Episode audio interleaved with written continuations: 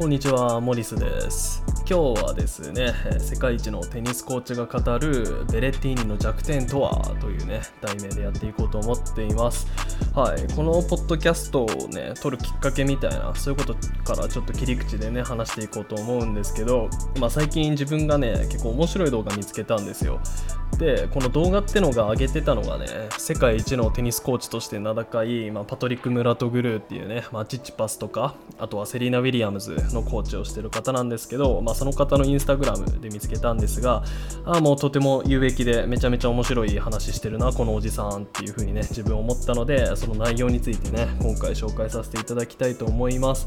で、まあ、話す内容としてはね、まあ、題名にある通りマテオ・ベレッティーニっていう、まあ、今 ATP の中でねトップ10に入っててビッグサーバーであまあ強烈なフォアハンドが魅力的な選手なんですけど、まあ、その選手のバックハンドについての話です。でやっぱりこうやってね、まあ、このポッドキャスト聞いてる方の中でもテニス実際もうバチバチやるぜって方で、まあ、でも俺バック苦手なんだよっていうねそういう方もいると思うんですよ。でそういう方に対するアドバイスみたいなそういう感じのね内容になってますので今回はあの聞く価値ねすごいあると思います。世界一のテニスコーチがね語ってた内容なので説得力もありますよね。で、まあ、自分もね結構バックハンド苦手だった時期とかあってすごい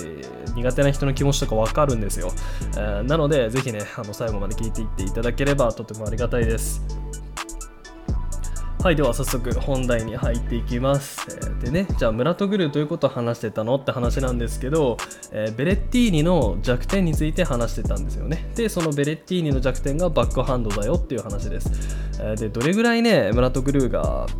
ベレッティーニのバックハンドどういう評価をしていたかっていう話なんですけど very weak って言ってたんですよね。だからめちゃめちゃ弱いぜっていう風に表現使ってたんですよ。あもうすごいですよね。まあでも確かにバックハンドがね苦手ってことはテニスやる上でめちゃめちゃ弱点ですよね、えー、例えばねバックハンドを狙われて子供の頃嫌な思いしたとか自分もあるんですよ。よくジュニアの頃とかね、えー、大人になってからもね草トーとか出てる方でもやっぱりフォアハンドがめちゃめちゃ強くてもバックハンドが弱くて、まあ、バックハンドにねロブとかなんか山なりのスピンのボールとかね打たされて高い打点で詰まっちゃってミスしたりとかあとチャンスボール上げちゃったりとかそういう人もいっぱいいると思うんですよね。じゃあなんでベレッティーニがねバックハンド弱いのにじゃあ勝てるのっていう話なんですけど、まあ、それはやっぱりね自分が思うのはっていうかこれムラトグルーが言ってたことなんですけどあのフォアをね最大限生かすゲームメイクにあると思っています、えー、ムラトグルーが言ってたのはベレッティーニがねあのフォアにめちゃめちゃ比重を大きくかける考え方してるよねっていう話をしてたんですよ、えー、例えばじゃあどうやってフォアをね生かすかって考えた時にベレッティーニがやっていることってあのバックハンドのスライスがめちゃめちゃうまいじゃないですかベレッティーニって。でフォアの強打が強い選手とこのスライスを組み合わせるっていうこういう考え方はめちゃめちゃ相性がいいんですよね。例えばフォアハンドがすごい強い選手ってあのアドサイドからの、ね、逆クロスが武器になることが多いと思うんですけど、まあ、それをねその自分の好きなそのバック側の回り込みのフォアの展開に持ち込むためにはやっぱりスライス打つのって結構有効的で、まあ、スライス打つじゃないですかバックハンドでクロスコートにね。そうすると滞空時間長いんですよねスライスって。だから自分が身構える時間ができるっていうことなんですよ。そのしっかり構えて次の球に備えることができる。でしかもスライスってね逆回転かかってますから相手からしたら、まあ、うまくいけばねクリアするためにクリアすることにリスクを置いてすごい甘いボールが返ってくるかもしれない。ボールが浮かんでくるかもしれないっていう状況を作れるじゃないですか。でそうなってくるとやっぱりねフォアを高い打点からぶち込めるっていうね。しかもストレート逆クロ選べる優位な状況を作ることができるっていうね。こういう面でスライスっていうのはめちゃめちゃ相性がいいんですよね。で自分がねベレッティーニこういうこのゲームメイクっていうのがめちゃめちゃ好きで、うん、超かっこよくないですか？今のテニス界って現代テニスってねすごい総合力が問われてると思うんですよ。あの例えて言うならジョコビッチだってね昔はキャリアの初期はすごいストロークがめちゃめちゃうまくて長いラリーで、まあ、消耗戦で、まあ、最後打ち勝つっていうプレーで勝ってきた選手だと思うんですけど、まあ、昨年去年のパリマスターズかな？US オープンでメドベデフに負けてその反省を生かしてねパリでは後ろで打ち合うだけじゃなくてサーブボレーをね多彩に仕掛けていって無事にマスターズ制覇したっていうあそういうこともあるぐらい今のテニスっていうのはね総合力が問われてると思うんですけどこのメドベデフじゃないわベレッティーニのねあ俺の尖った武器でもうこの1本でこの1本の剣で俺は勝負するぜっていうゲームメイク。潔くて自分大好きなんですよね。本当に見てて楽しいです。でテニス界の歴史をちょっと振り返ってみますと過去にもね似たような境遇の選手っていうのはいます。えー、例えばフェルナンド・ゴンザレスっていうねまあ懐かしい名前ですよね。自分世代じゃないのでリアルタイムでテレビとかで見れたってわけじゃないんですけどねこの人のは。でも ATP のね公式 YouTube のチャンネルとかねそういうハイライトとか見てても彼もすごかったですよねフォアハンド。あのすごすぎました。なんかプレースタイル言葉で表すとすれば一撃打破っていうねこの四字熟語が本当に似合うようなそういうタイプの選手だと思うんですけど、えー、彼の怖いところってやっぱり体勢がね崩れようとも崩れようが全然気にせず強打するってことですよね次の球をクリアすることを全然考えてないんですよあの人。あのこの一撃に全てをかけるっていう本当にそういうイメージでフォアハンド打ってたようなそういう方で。まあ、それが逆にね弱点になったりもしてたとは思うんですけど対戦相手からすればねあのゴンザレスにフォア絶対打たせたくねえわってなって配球すると思うんですよね、えー、でそうなるとやっぱり相手相手目線で自分がねラリー展開していくことになるので徐々にね自分のプレーができなくなるっていうそういう展開があると思うんですよね。なのでやっぱりゴンザレスがね世界のトップにあの行ったってことはそれだけやっぱり効果的だったのかなっていうふうに思いますね。彼のフォアハンド。本当に一つの武器を磨いた成功例だと思いますゴンザレスは。うんただやっぱり現代のテニスこうやって来たとゴンザレスがねもし全盛期の状態で今のテニス界に来たとしてもまあ勝てるかどうかっていうのは分かんないんですけどね。怪しいとは思うんですけど、まあ、ゴンザレスも魅力的でしたね。でもしかしたらね洗練されたプレーが好きな人とかは、まあ、ベレッティーニとかゴンザレスみたいなこういう尖った選手多分嫌いだと思うんですよね、まあ、テニスはねきっちり全てのショットができてこそ一人前だっていうねそういうことを考える人も多いと思います。自分もその気持ちめちゃめちゃ分かります。ですけどさっきも言いましたけど弱点がはっきりしてる選手の試合ってあの見てて燃えますよね本当に。あのどうやってね弱点をかわすのかみたいな。ベレッティーニの試合とか見ててももう彼なんてサーブとフォアハンドもうこの2つじゃないですか。でこの2つをあのどうやって必殺技としてねあの試合の中に組み込んでいくかっていうことをどうやって考えてるのかってベレッティーニ見てて素人目に見ててもねめちゃめちゃ分かりやすいじゃないですか。でやっぱり対戦相手もねベレッティーニのバック側にねボールを集めてあのフォアハンドで打たせないようにね配球していくわけですよ。でその中でベレッティーニがどうやってフォアハンドでカウンターするのかっていうのをね、まあ、見てるのもワクワクするんですよね。これめちゃめちゃ面白いですよね。なので、まあ、ぜひねベレッティーニとかあんま今まで見てこなかった人とか敬遠してきた人とかぜひね彼のプレーこれを機にね注目してみてほしいですね。めちゃめちゃ面白いんで本当おすすめのプレイヤーです。で、まあ、ブラッドグルーにねあの語ってた内容の動画について話を戻そうと思うんですけど、まあ、動画内ではブラッドグルーベレッティーニのあのハートの強さについても語ってましたね、まあ、あいつはめちゃめちゃバックが弱くて技術的にはやっぱりズベレフメドベとメドベレフとかあとチチパスよりもやっぱり劣っちゃうんだけど、まあ、だけど彼らと同じようにね彼は負けることを拒否できる闘志がある。あとは信念も持ってるからあいつは強えんだぜっていう風にムラトグル言ってたんですよね。で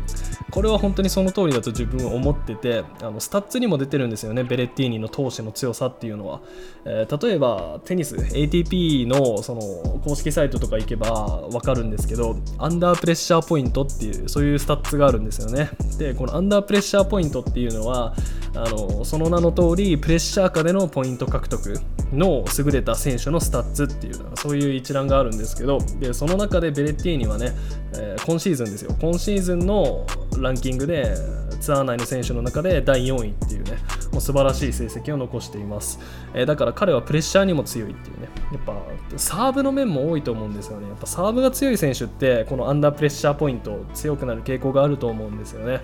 サーブ強い選手っていうのは厳しい展開のタイブレークとかでもねめちゃめちゃ有利に試合進めることができるので本当にムラトグルーが言ってることは正しいと思います。今はね腹筋の怪我であの前回の大会もあのリオか。リオでちょっと棄権しちゃったのかな？あ違うわ。その次の大会からちょっとすいません記憶があやふやなんですけどまあ早く怪我からね復帰してほしい限りですよね。でここからはちょっとばかしねバックハンドについて深掘りしていこうと思うんですけど、まあ、バックハンド上手くなるのってめちゃめちゃ難しいですよね。自分も結構苦労しました。なんなら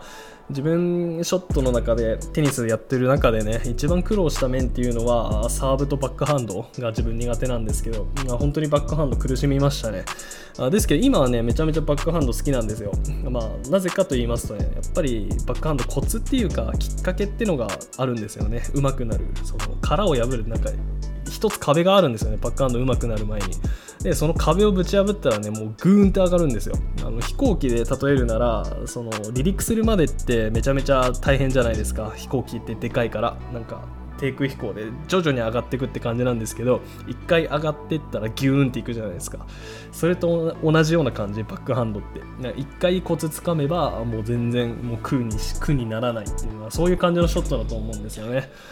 で自分が結構意識してたのって左手のフォアハンドっていう風に意識してたんですよバックハンド。でこれって結構皆さんねテニススクールとかそういうのを通ってる方だったら一度は聞いたことあるようなフレーズだと思うんですけどこの左手のフォアハンドってあの本当にバカにしない方がいいですね。これ本当に頭に入れて常に練習するだけでだいぶ変わりますバックハンド。あの例えば自分はこれ本当にねこれみんな言ってるけど正しいの？と思って実際に練習してみたんですよ。あの左手だけで、まあ、ミニテニスとかしてみたんですよね。あのグリップね長く持つときついから短く持ってね左手だけでネット挟んでねあの部活の友達と一緒に打ってたりしてたんですけどあれだけで本当にだいぶ変わりますね。あの左手を使うことを覚えると本当にバックハンド楽です、まあ、片手バックの方にはちょっとねなんか手本にならなくてすごい申し訳ないんですけどでこのバックハンド左手使うのがどれだけ大事かっていうとよくプロテニス選手が言ってるのはバックハンドの時力の分量が左手7割右手3割って言うじゃないですか。でやっぱりこういうこと言われるぐらいね左手使うことがめちゃめちゃ大事なんですよね。で自分が思ったのはこれ7対3ってよく言われるんですけど本当に最初のうちはね左手9割右手1割とかそんぐらいの意識でいいと思いますね。あの本当に感覚を養うことこれが大事なので最初は本当にあの両手バックで右手に力入ってる人ってあの概念を壊せないんですよね。左手使うことが怖くてなかなか難しいと思うんですよ。あのやっぱミス怖いし今まで通りの方がいいよねっていう感じで左手に左手手動でねスイングするっていうのが怖いと思うんですけどまあ、なので、本当最初はね、騙されたと思って、左手9割の力でね、打ってみると、絶対うまくいきます。本当に。これは、あの、保証します。あの自分いろんなねテニスコーチの方とかなんかいろんな人とか打ってきましたけどもう上手い人ほどやっぱり左手手動で打ってますね。えー、なので、まあ、こういうことって説得力を持たせるのめちゃめちゃ大変なんですけどあの必ずね両手バックの人にとってはこれ意識するだけでだいぶ変わると思いますで自分結構、まあ、小学生の子とかね中学生の子とか、まあ、高校生までの子と週1ぐらいでね打ち合ったり教えたりしてるんですけどあの下手くそな子の共通点なんか伸び悩んでる子の共通点っていうのはやっぱりフォームばっか気にしてますね。なんか僕のフォーム汚いですか？とかあのちょっとここら辺で力入りすぎちゃうんですけどどうですかっていうのがそういうこと言う子が多いんですけどでもやっぱり自分はフォーム全然大事じゃないと思ってて、まあ、大事大事ん全く気にしないっていうのはおかしいと思うんですけどえでもフォームよりも大事なのは絶対打点だと思ってるんですよ自分。あの理由は何でかっていうとフォーム気にしてる人って手手足にばっか気にしてるから手足に力がいってるんですよね。でそれってすごい良くないことなんですよ。まあ、なぜかというとストロークで手足に力が入るのは一番最後なんですよね。だから一番最初に力入れるとぎこちなくなって球に力がうまく伝わらないっていうそういうデメリットがあるんですよ。ストロークって言葉で定義してみると体幹を使った回転運動じゃないですか、えー、なので運動エネルギーがね伝わる打点にしっかり入って体幹を回してねその回転運動の中でうまくボールをヒットさせるっていう。ね。なのでそういうことをやるにはねやっぱり打点にいち早く入って、まあ、自分のベストな打点を見つけるといいますか。だからバックハンド上手くなるためにはその打点を見つけるっていうのはすごい大事だと思ってます。でちなみにねこれ面白い話なんですけど打点を整えると実はバックハンドのフォーム自然と綺麗になったりするんですよね。でこれも自分なんかいろいろ調べてみて分かった事実なんですけどダンスとかも全く同じらしいですね。あのダンスも手足に力入れて振り付けとかね真似する時に手足ばっか真似してるとすごい不自然に見えちゃってかっこ悪く見えると、えー、じゃあどうやったらかっこよく踊れるのって話なんですけどやっぱり体幹体幹を真似して踊ると自然体になってめちゃめちゃかっこいいらしいですね。あのやっぱり体の真ん中が動いて最後に手足が連動するっていうね。そうするとやっぱり自然に見えてかっこいいらしいんですよ。でテニスも全くこれね同じこと言えると思います。だから体幹を使ってね打点を合わせて打つっていうね。だからフォームを気にするというよりはやっぱりインナーマッスルとかそっちの方が意識するの大事ですよね。まあですけどこういうことってやっぱり教えてくれる人ってめちゃめちゃ少ないですよね。自分もだからバックハンド悩んでた時はいろんな人に話聞いてもあの左手がフォアハンドなんだよって聞いてもん？みたいな。最初はそういう感じでした。だからやっぱり教えてくれるっていうかなんか打点で打点が大事だよとかな。そういうことを教えてくれる人ってすごい少ないじゃないですか。で自分が理解するのも大変っていうか相手の言ってくれたその上手くなるためのエッセンスをね消化するっていうのも、まあ、テニスにおいてねすごい大事な能力だなっていうふうに最近自分すごい思いますね。あまあなのでやっぱり上手くなるためにはね学習のみですね。学習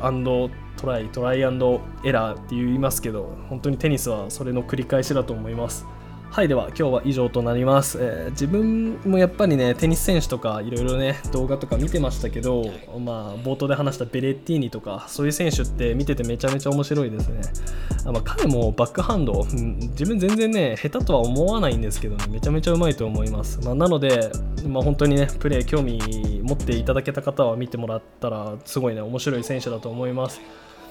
であとはそうですね上手くなるためにねまあ一つ上手い人のプレーを見る手本にするっていうのがあると思うんですけど、まあ、それはねめちゃめちゃやった方がいいと思います。でじゃあ選手のどういうとこ見ればいいのって自分よく聞かれるんですけど、まあ、それはね本当に選手の体幹ですね。もう何度も言ってますけど幹の部分だけ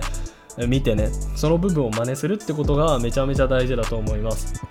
だからそういうのを見ると打点の入り方とかね、えー、どういうステップ踏んでるのっていうのに自然と目が行くようになるんですよ。あの多分ほとんどの人は上手い人のプレー見てもテイクバックどれぐらいの高さで上げてるんだろうとか、えー、どれぐらい振りかぶってるんだろうとかなんだろうどういうスイングしてるんだろうっていうそういうところにばっか目が行くと思うんですけど、まあ、それも大事ですよプロネーションとかねあの見るとすごい勉強になるんですけど実際本当に大事なのは打点への入り方とかそういうフットワークですよね。次の動きにつなげるステップとかあとはどういう体幹の動きしてて回転運動をやってるのかっていうね。あそういう点に目つけてみるとやっぱり上達する人っていうのはすごい上達していくと思います。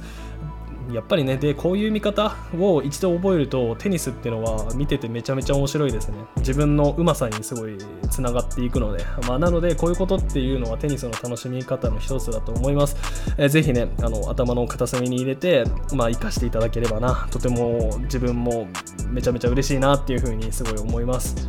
はいでは今日は以上となります。最後まで聞いていただいてありがとうございました。